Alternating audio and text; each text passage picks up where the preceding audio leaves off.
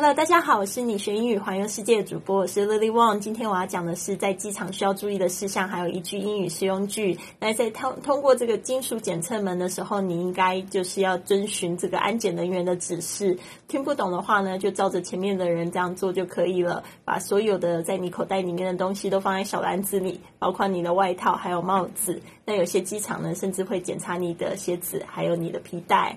那今天要讲的这句实用句是。Please remove all the liquids from your bag.